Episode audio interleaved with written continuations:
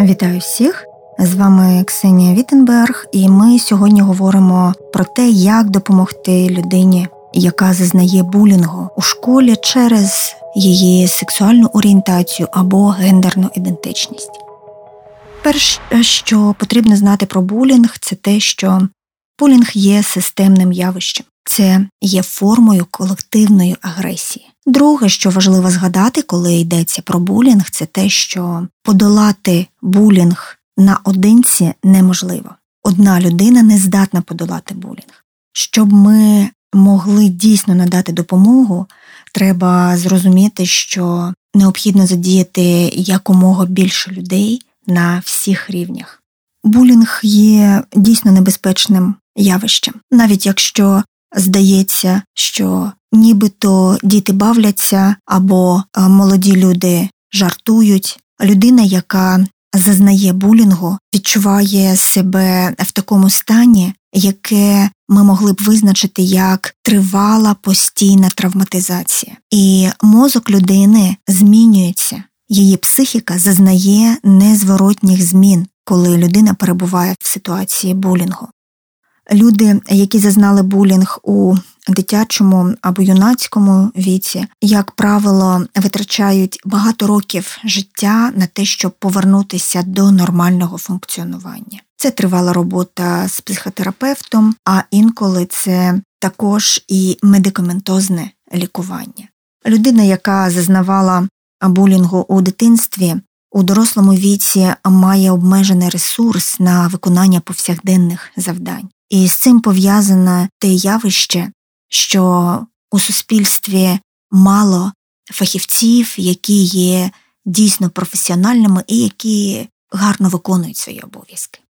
Те, що потрібно знати про булінг, це те, що за явище булінгу, якщо воно наявне, відповідальні адміністрація школи і вчителі. Це навіть прописано у законодавстві. Ми не знали, що у класі відбувається булінг. Це не є аргументом. Адміністрація школи і вчителі зобов'язані знати. І не тільки знати, а робити просвітницьку роботу.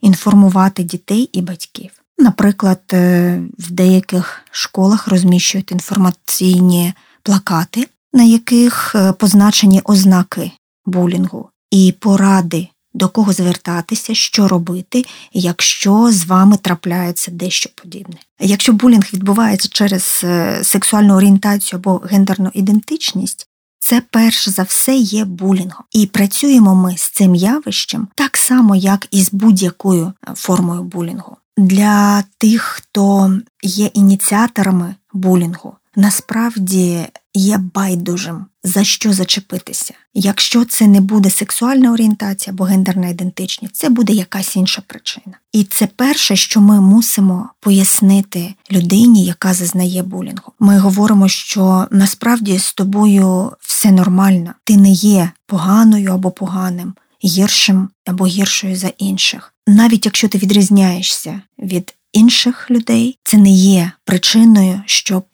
чинити такі дії, які чинять із тобою. Поганим якраз є те, що є такі люди, котрі вважають, що це можливе комусь робити те, що вони роблять тобі. Нам необхідно пам'ятати, що людина, яка зазнала булінгу, потребує постійної підтримки і допомоги. Постійної – це позначає щоденної. Людина, яка зазнає булінгу, може приховувати те, що з нею відбувається, оскільки побоюється, що її зізнання або звернення по допомогу може викликати ще більшу хвилю булінгу. Коли ви виявили, що людина зазнає булінгу і поговорили з людиною, необхідно скласти для неї план дій.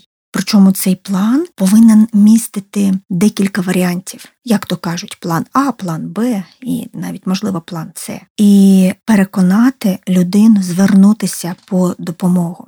Інколи діти або молоді люди скаржаться батькам про те, що з ними відбувається у класі або у групі в коледжі, але просять їх не йти до адміністрації або не говорити із дітьми або людьми у групі. Так само через те саме побоювання, що буде тільки гірше. Тут необхідно переконати людину, що те, що роблять люди, з нею є злочином, то є колективною агресією, яка є незаконною. І якщо це відбувається у навчальному закладі, це значить, що адміністрація не виконує своїх обов'язків і необхідно їй про це нагадати.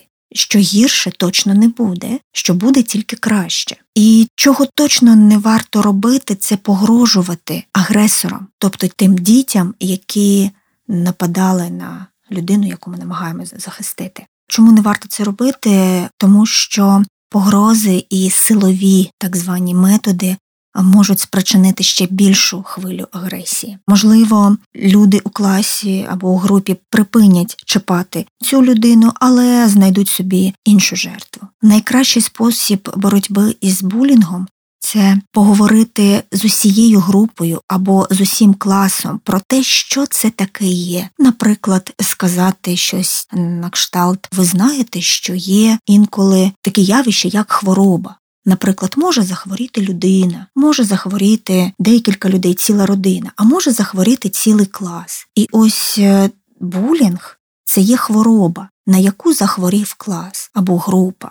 І цю хворобу необхідно вилікувати, бо якщо ми її не вилікуємо, то багато людей можуть постраждати від цього. А ми знаємо, що наслідки булінгу інколи бувають катастрофічними. Тому робота із групою людей або із класом дітей, де відбувається булінг, має бути системною, довготривалою і інтенсивною. Що ми ще можемо зробити для людини, яка зазнає булінгу саме через сексуальну орієнтацію і гендерну ідентичність? Ми можемо допомогти їй нормалізувати її почуття себе і подолати внутрішню гомофобію. Це теж тривалий процес, який не відбувається водночас і де, можливо, знадобиться допомога фахівця. Другий пункт плану допомоги є якраз пошук фахівців, якщо нашої допомоги недостатньо. Також було б непоганим допомогти людині скласти власний план подолання булінгу, одним з пунктів якого, можливо, було б зміна навчального закладу. Що важливо пам'ятати, коли ми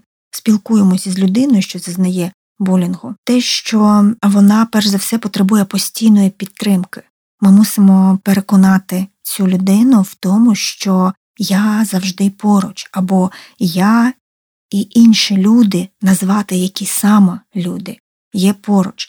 І необхідно щодня запитувати людину, як було сьогодні, і допомагати їй відслідковувати прогрес. Ну, і за потреби, якщо вжиті заходи не привели до бажаного результату, таки змінити навчальний заклад, оскільки перебування в ситуації булінгу має свої наслідки. Ще раз нагадаю, що будь-які дії нашої допомоги будуть марними, якщо людина буде продовжувати перебувати у ситуації, де щоденно з нею трапляється те саме, від чого вона страждала.